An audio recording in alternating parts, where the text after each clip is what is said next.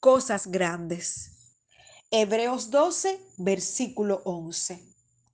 Es verdad que ninguna disciplina al presente parece ser causa de gozo, sino más bien de tristeza.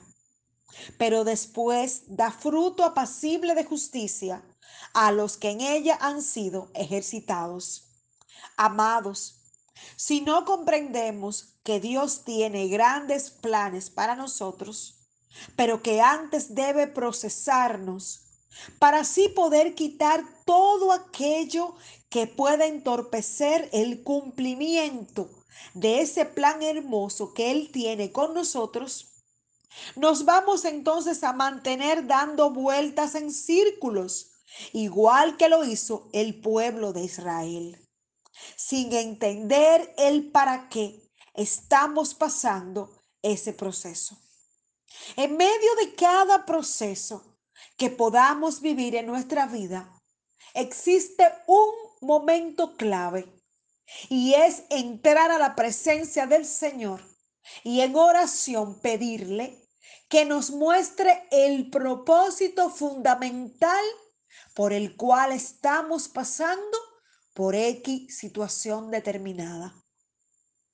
Todo proceso que podamos vivir en cualquier momento de nuestras vidas no tiene el propósito de destruirnos, sino más bien de forjarnos, de darnos forma, de capacitarnos y prepararnos, de tomarnos en las manos del maestro como el alfarero toma el barro e ir moldeándonos para así poder darnos las herramientas necesarias que nos van a ayudar a manejar cosas mayores, cosas de mayor responsabilidad, cosas grandes y poderosas que el Señor ha planeado para nosotros desde la fundación del mundo.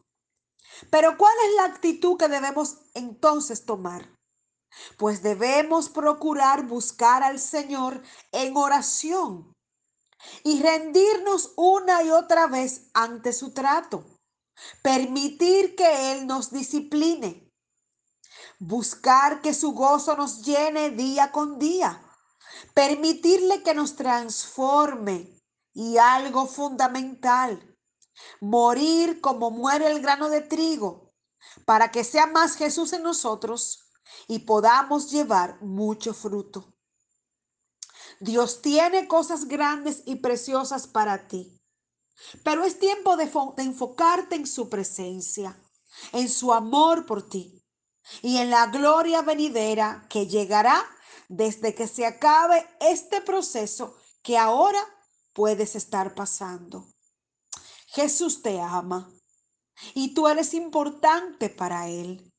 Tú eres un ser único y especial para Él y su amor está sobre ti.